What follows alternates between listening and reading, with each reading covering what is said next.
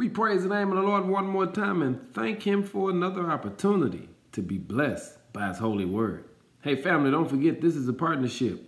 Help me spread the good news by sharing this message with at least five people. Our word for the day is be you.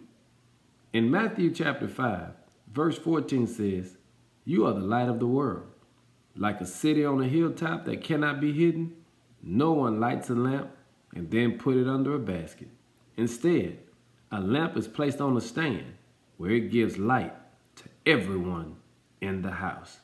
Family, it's true that we live in a dark world.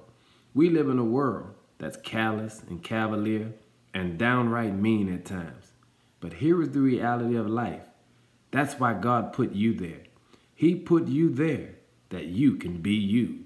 If you have a relationship with the Lord, if you know God has been covering you, pouring into you, and being all that you need Him to be, you have a responsibility to simply be you. Here's the trick you don't have to be anything but who God called you to be light. And can I tell you what light does? Light just simply shines. You don't have to open your mouth.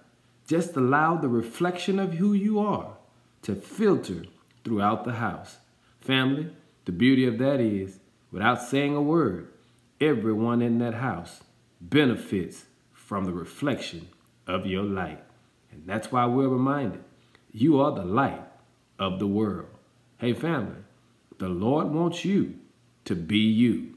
And when you be you, God will get all of the glory. Hey, light, go ahead and shine today that God can be glorified. Give him some glory. In Jesus' name, amen.